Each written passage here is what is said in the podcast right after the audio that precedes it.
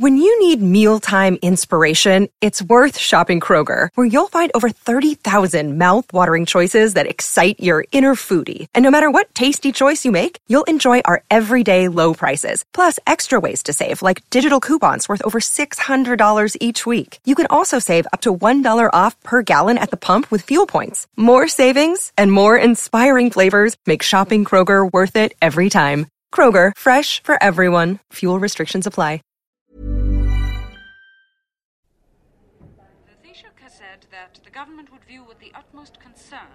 Any attempt to, to dismantle the achievements of the common market by undermining the common agriculture policy. This is a tale of a traveller who was something of an unlikely summit in Ash traveller, but who at the end of the day had journeyed better than most. Aer Lingus announced the departure of Flight 543 to London. Passengers should board the aircraft to gate B5. Passengers travelling to Strasbourg should also board this aircraft for the interconnecting. I wouldn't have noticed her at all but that the The queue was being held up. The line behind her was becoming impatient. She seemed to be taking an awful long time at the check in. She had a new coat, a new hat. There was a cluster of ceramic fruit hanging off one corner of the hat, and she had several handbags on one arm. The other arm touched the hand of the Aer Lingus girl with indecisive agitation. That's right, madam.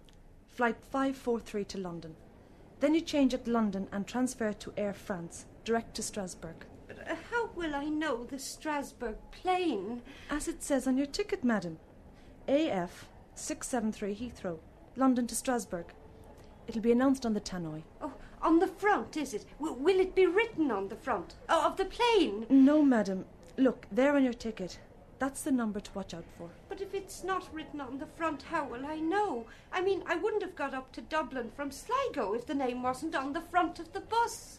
Behind her, the line tapped its feet restlessly, the announcement to board was made again, and the Aer Lingus girl dredged up the remnants of her customer relations training. A few of us made coughing and muttering noises behind her. She looked around with eyes of the clearest blue behind her polished spectacles and said, Oh, I'm awfully sorry to be holding you up. Only I, I've never been on a plane before. You see, I'm trying to get to Strasbourg. So are the rest of us, madam, the man beside me said, and fell instantly sorry, as the blue eyes clouded with hurt and panic. So, to atone quickly, he moved near and said, Yes, we were all going to Strasbourg. But as she cast her gaze down the line of suits and tense expressions above the snap-lock briefcases, I thought she was going to cry. And, succumbing to that desperation that instantly afflicts most men at impending female tears, I mean, she could have been my aunt. I said, It's all right if, if you just move to the side there, we'll look after you. And so she relaxed. Mind you, she still had to negotiate several cardboard boxes bound with string. I helped her put those in the baggage conveyor once it had been explained to her that she couldn't carry them aboard. Then she smiled with gratitude. She smiled down the line behind me. I daren't look. She told me there were presents for her niece, who was, as she put it, in the EEC. The tannoy squawked. I checked in my own ticket and motioned her to the embarkation gate. Before leaving, she took out two tenpenny pieces for the Aer Lingus girl as a tip. The girl said, That's not necessary, madam. but she looked hurt again, and so the girl took them. Then she closed her purse and opened her bag, put in the purse and closed the bag, and off we went to board the flight to London. At the security check in, we had another hold up as she engaged the rummaging security officer in a detailed description of the contents of her handbag rosary beads and scapulars and coins and what have you. But I got her through that with little damage, except to the composure of the man who was doing the searching. And then, filing down the narrow passageway between the seats, my own sense of chivalry weakened on board the aircraft, and I left her to a capable hostess. At take-off, I noticed she had the beads out and her lips moved in prayer, her fingers fluttering along the rosary. Her prayers may have been answered in some sort of way, for at London Heathrow there was a bomb scare, as the captain announced, and we squandered our connection time inside the aircraft, perspiring like a busload of tropical tourists. She was working overtime on the beads then, eyes closed, propped upright in her seat, in serene anticipation. While around her, passengers talked and attempted to read, called for more drinks, but stayed trussed in their seat belts, by order. As the time passed and the temperature inside the aircraft rose with the alcoholic consumption, her prayers, I am sure, wafted even higher. And when after an hour they let us trundle out, crumpled and disgruntled and relieved, I saw that she was intact. And then I missed her in the interconnecting, in the toing and froing across the various tarmacs and through the tunnels of London Airport, as we tried to make up for our lost time. But when my working companions and I arrived breathlessly aboard the Air France Caravelle, there she was ahead of us magazines, sweets, purses, seat belts, and rosary beads.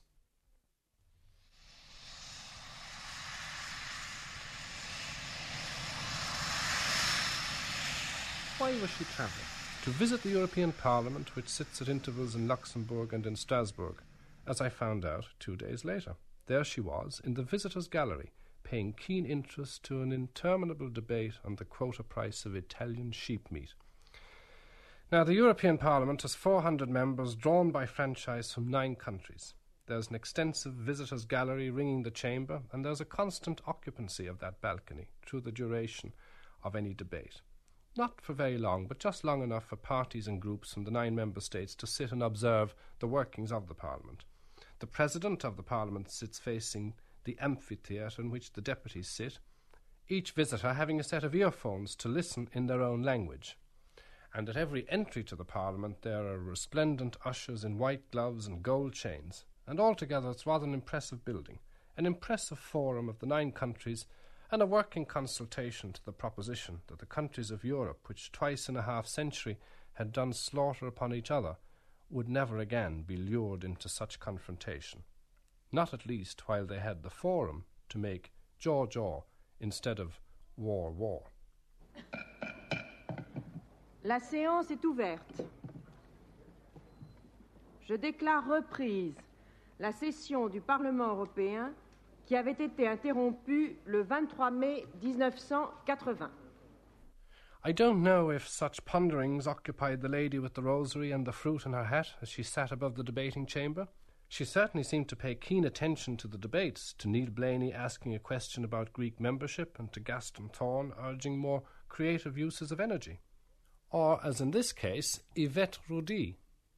We must have a real good discussion to restructure this uh, agricultural uh, policy. And I am sure we are capable to come to an agreement if we have the political will. And I wonder sometimes if we haven't forgotten for what Europe has been constructed. We wanted to have a bloc, a political and economical uh, in Europe, because we mustn't forget that we are living in a world where you have two huge powerful nations, which are the United States on one side and Russia on the other side. We must build Europe and we must have the political will. If we have this political will, I am sure we can find agreement and we can work seriously on the reconstructing this agricultural policy and building other common policy, such as energy, for example. A considered statement from a leading parliamentarian. What did our travelling visitor think of that? Oh, very nice. She kept herself to herself, and I didn't see her among any of the groupings that tend to go about together. She wasn't among those that get ferried around Strasbourg in coaches provided by the Parliament, nor was she in any of the more fashionable gourmet restaurants that do a lively and lucrative custom with visitors. But she did turn up with an unerring nose for where the action was. She did turn up at Bang the Bells, the late night and early morning restaurant where the Irish congregate.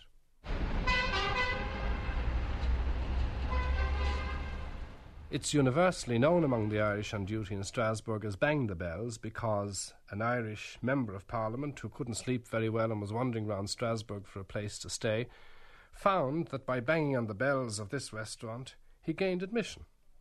It became a home from home for the Irish and it's looked after by a motherly Frenchwoman of Polish extraction. But perhaps I should let Bang the Bells speak for itself. Uh, nicknamed by my predecessor in Parliament, the late Sean Brosnan. And uh, from the very beginning, they found it con- convenient and they passed on the good news, the information to us. So here it is. We're continuing the tradition. Tell me the story of uh, how the Irish started to gather. Well, um, on the lookout, of course, for some uh, late eating house because Parliament has been known to sit as late as 4 a.m. in the morning, and uh, very few places one would get the facility of a drink to a meal at that hour. But this is one place which recognised the need, obviously, of politicians, up to ministers and uh, commissioners for that matter. I've seen commissioners on these premises and um, quite relaxed and meeting the um, ordinary staffs of the uh, Parliament. The drivers are here. In fact, some of them are having a game of cards at the moment. And uh, oh, those French men over there are drivers. Well, some of them are drivers. So it's, it's, it's, a very democratic house. No distinction of any kind once the behaviour is in keeping with the hospitality. Now, tell me a bit about the travel demands on you. You would leave Mallow, say, on a Monday in order to attend a parliamentary session in Strasbourg on a Tuesday morning. Is it arduous travel? Uh, well, it is. the demands is kind of best summed up by uh, saying that this is my uh, last week was my third week since Christmas that I didn't have to go abroad. That's since the 9th of January. And the plenary session in, in Strasbourg means for me getting up at 5 o'clock in the morning at Mallow, um, getting in the Cork Airport at 7.45, flying to Dublin, getting into Frankfurt flight, and travelling 150 miles by road on transport supplied by the Mayor of Strasbourg, of course, to uh, the session which uh, starts in Strasbourg at 5 p.m. on Monday. We immediately go into a meeting on the day of arrival at 4 o'clock which meeting is this? In uh, committee meeting. the parliamentary group that you are uh, the Gaullists and Gaullists, the Gaullists, the group, and um, that goes on until Parliament sits an hour later, and it's quite possible, and it's quite has happened. That Parliament is set until midnight on that Monday, and this goes on for the whole week, and the return route is the same, back 150 miles by road to Frankfurt, fly to Dublin, uh, wait for the 9.30 flight to Cork and get into Mallow at 12 midnight. I noticed uh, earlier that when you took some change out from your pocket, you had marks, Deutschmarks, francs, Belgian francs, French francs, Irish tenpenny pieces, English pound notes, all the rest of it. If you take out that fistful of money on a bar at home in Mallow, where your real sport is and where you're attempting to translate the currency of the common market to the understanding of your constituents in Mallow. Does it all bewilder you at some time or? Uh, it does, it does, and it, it, it, um, it uh, excites the your supporters to think that their representative kind of has been around that much. And I find that a very interesting exercise to give souvenirs to my close friends of coins from different countries and so on. But uh, actually in Ireland, people are becoming very international now too, you know. And um, no longer is it a mystery. Being out, leaving for Brussels in the morning at at 6.30 and getting back that night, having a pint before going to bed in Mallow the same day. But what do you tell them, Jerry Cronin, when you get back there about what you've been doing in the Parliament with 400 other members, with the Tories clapping the benches like outraged uh, adolescent public school boys with people trying to make political points in five or six languages, multi translation. What do you tell them you've been doing for them? Well, our, our mission, our appointments and uh, designations are quite clear cut.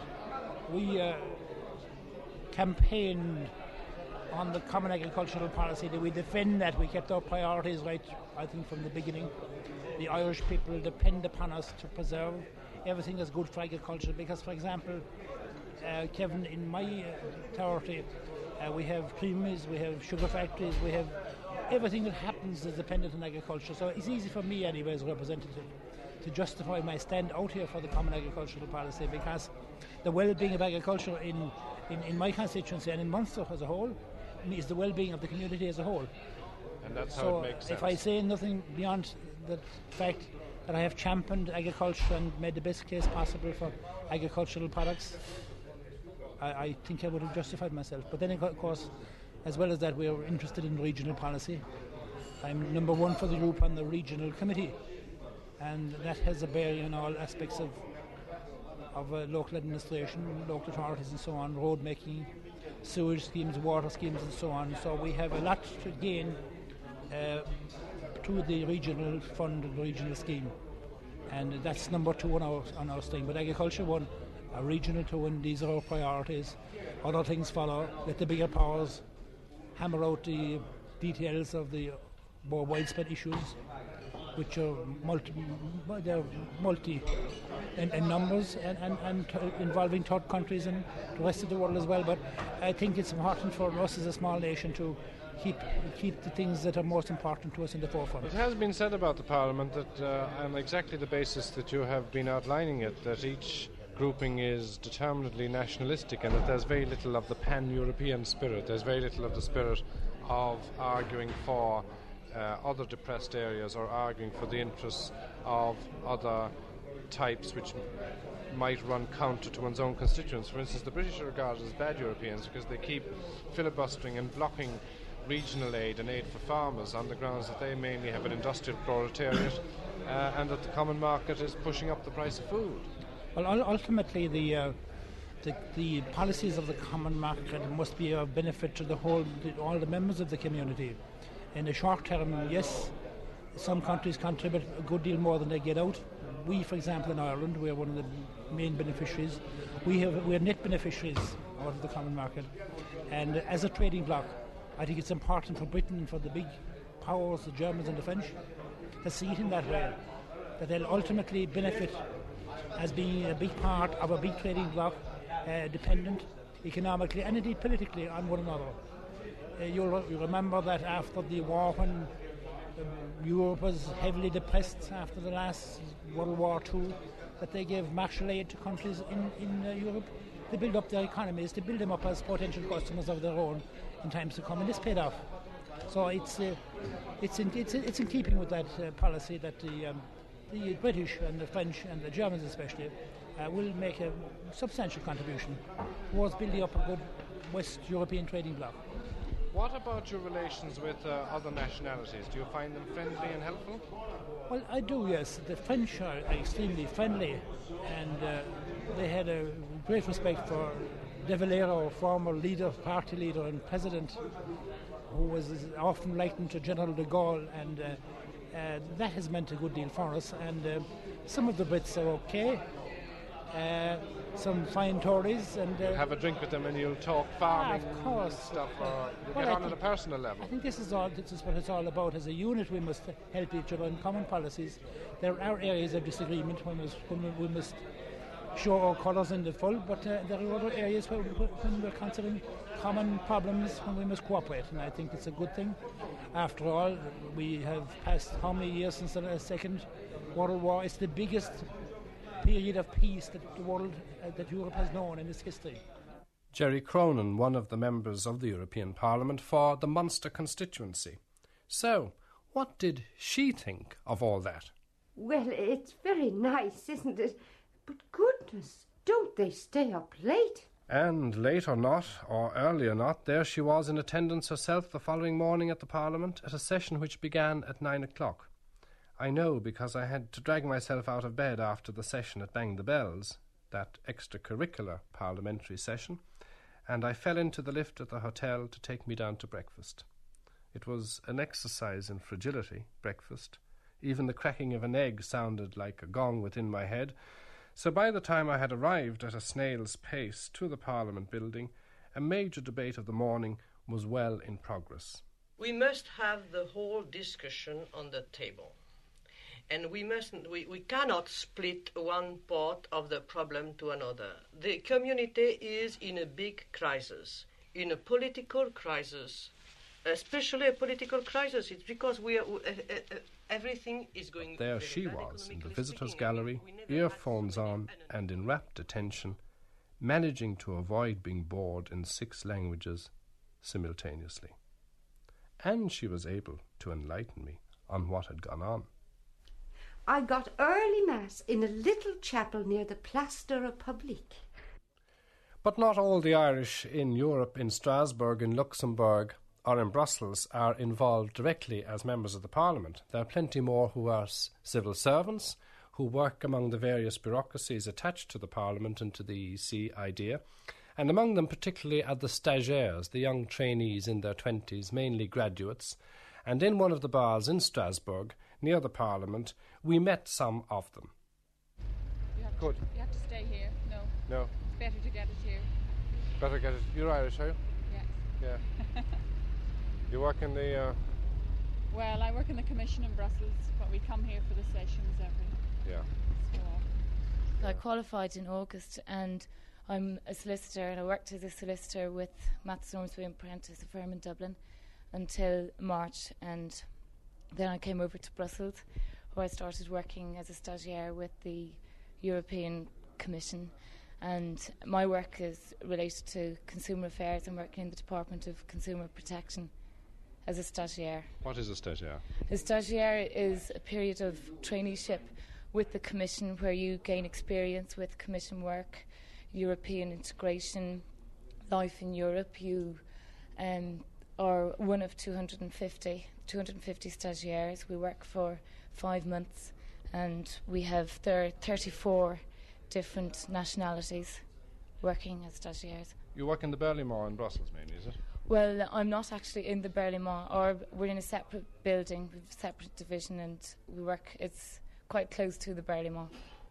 What would you say are the advantages of a girl coming out from Ireland to work here, apart from all the uh, interesting men and the late night uh, drinking and the beaches, the tans, and all that? apart from that, what is But apart from that, um, I think it still has quite a lot to offer because, well, number one, it broadens your view through through meeting other nationalities, and also I think it's very interesting to see the work that's actually been done in Brussels.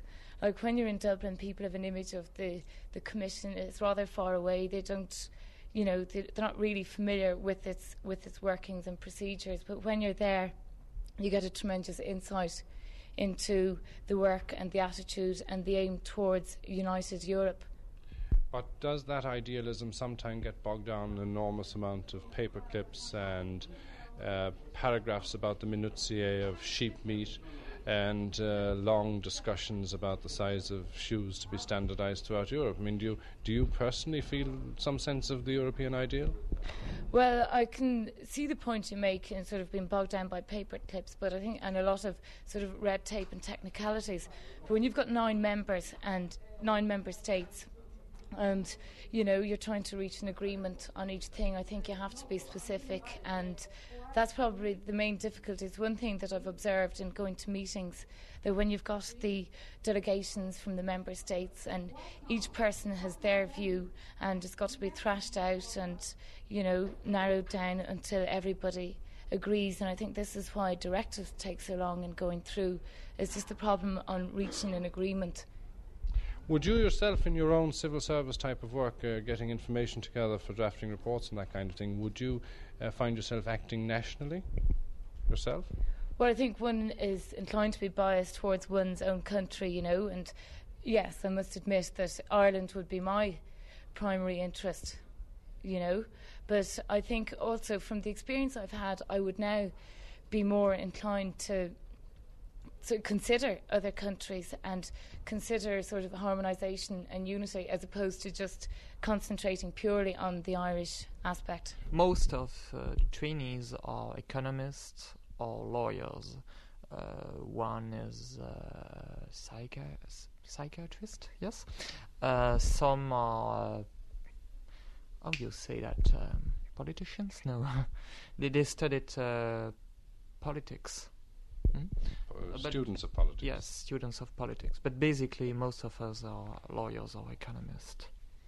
And what do you think of the Irish stagiaires?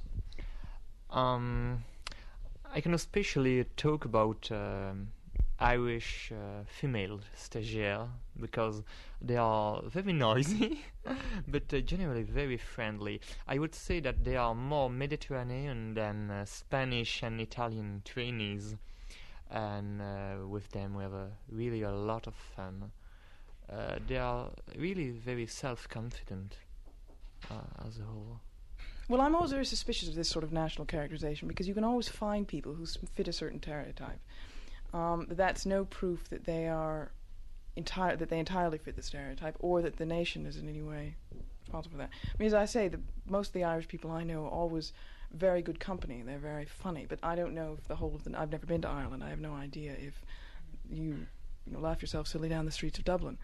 Well, I think this is a particularly unusual group this time because we have more uh, Irish stagiaires on this particular session. Usually there's a 15 are allocated per year, which means seven each session.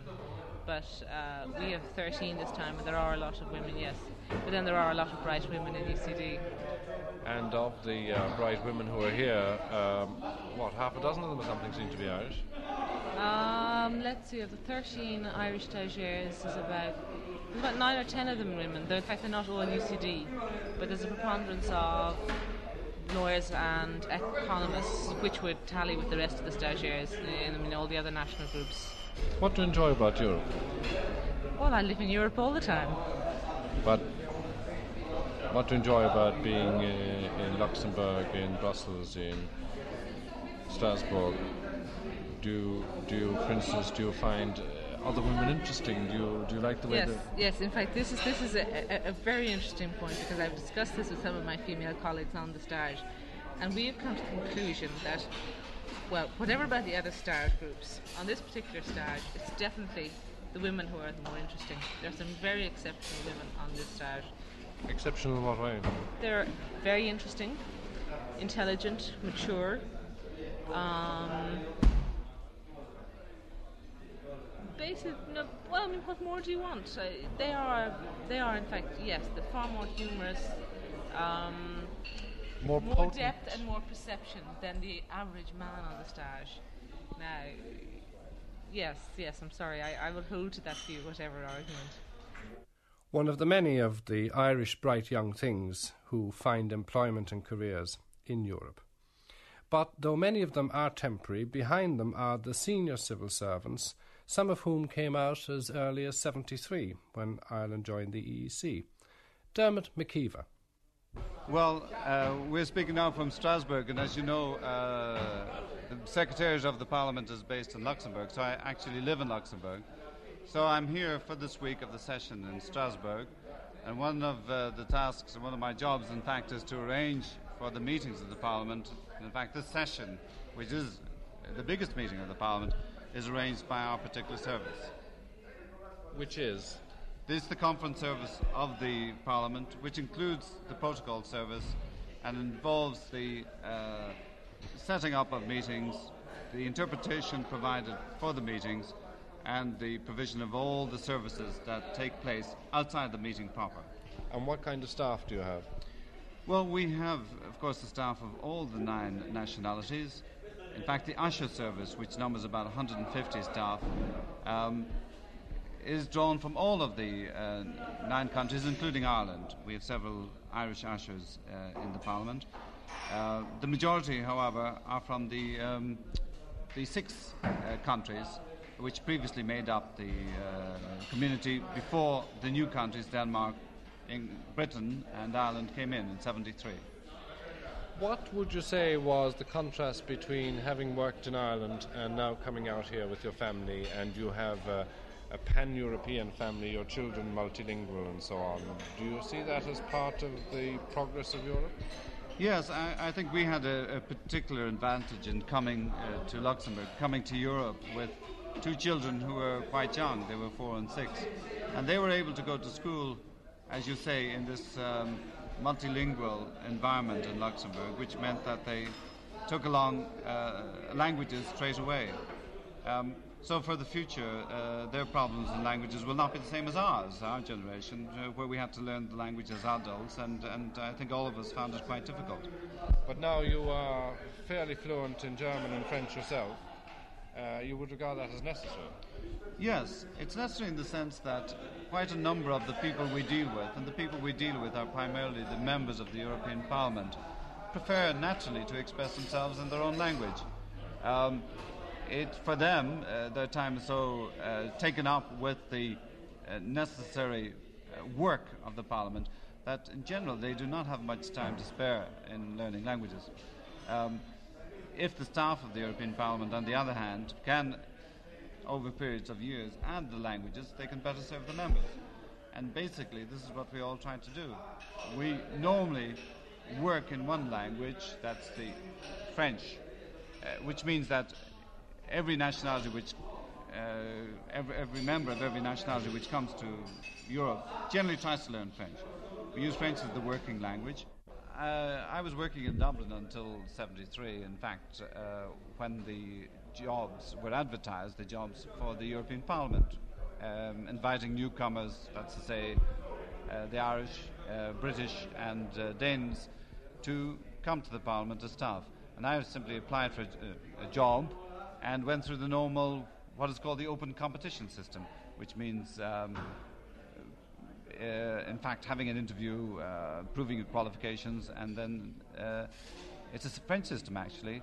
A, a jury, as it's called, selects the candidates and appoints them to the particular jobs. So two of us came out initially in, in the early 73, in early 73, and we were followed by uh, five or six uh, other staff, and, and uh, from then we've gone to a position where there are at least 50 Irish staff now working with the Irish Parliament, with the European Parliament. How would you rate the Irish contribution and the Irish staff? How would you rate their performance? Well, it's very, very interesting. Um, the Irish here in Europe have uh, perhaps found an echo of the uh, perhaps the original Irish who came around 800. Uh, the, the Irish that we're all very proud of, who came as missionaries and went to different countries, particularly to Belgium and to Germany and to France, founded monasteries. Uh, these monasteries later became schools, and there are several schools which are very well known on the continent which have an Irish origin. Now, the thing is, St. Geraldus was here in the 8th century, a most efficacious saint. He was a kinsman of one of the Earls of Sligo. He translated the Douay Bible. I think he's buried in the cathedral. Looking at cathedrals, even soaring ones of towering stone as in Strasbourg, can pall, as can dreams of Europe as Lindy Nocton found. I found it very hard being away from home. I found there was lots of things about living in Europe which you don't realise in Ireland, such as the emigration problem there, the amount of Africans, Iranians living there who, for women in particular, uh, make life very difficult because uh, they regard women as dogs and cows so that even on a Sunday, I remember I used to go out for walks on Sunday and I was invariably followed and poked at and this, and it wasn't at all. You know, we think we're afraid here in Ireland, but in broad daylight on a Sunday, to be followed by some leering Iranian isn't.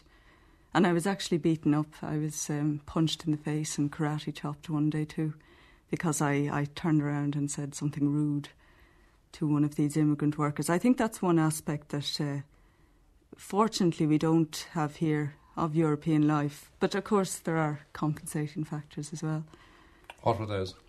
Well, um, the cultural life. Uh, for me, the theatre was stupendous. Uh, I've never seen theatre like I've seen in Strasbourg, and I'm very grateful for the experience of that. Actually, coming out of a theatre and clutching at walls because the sense the what you'd seen was so incredible you know, operatic use of language, which of course the French are masters at. And th- there's the French language itself, which is so incredibly beautiful. It's such a joy to actually speak it. And uh, just the general respect for culture that we don't have here, like books for uh, th- this business of the Fnac stores in France, where you can buy cut price books and records for about three pounds. Of course, I just went mad, absolutely. And uh, there was that. I didn't like another thing. I didn't like there though was that um, you you couldn't, as I say, go out on your own. You couldn't go running. People didn't understand this at all, and that was my other interest. Which, uh, because I couldn't do it, I started getting annoyed. You know. Why couldn't you do it? Oh, people would spit at you. Literally. Once again, the immigrant workers. I used to go out running at about half six in the morning, believe it or not and uh, the immigrant workers would be waiting for buses at various points around. Strasbourg is an island, the city centre, and uh, there's a lake around it. And I used to run around, or there's a canal and a river system, and I used to run around the bank. But at one point, I had to come up and pass by these people waiting for a bus to go to some job somewhere, and the comments were. You know, they'd make you feel humiliated. It wasn't like here where they just say something and you turn around and say, yes, same to you, or something. Mm. And you had a good job, 14,000 a year, head of the English print section of uh, one of those uh, mammoth bureaucracies, and you gave it all up. I did, yeah.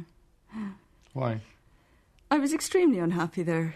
Uh, I found dealing with bureaucracy it really impossible. I tried my best, but I found that maybe it's like the foreign, the, the strange dog coming into a pack that can sniff when you're not one of them.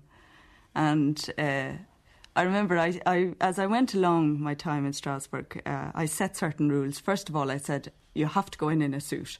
So I used to go in in a suit looking very respectable. Then I said, skirt.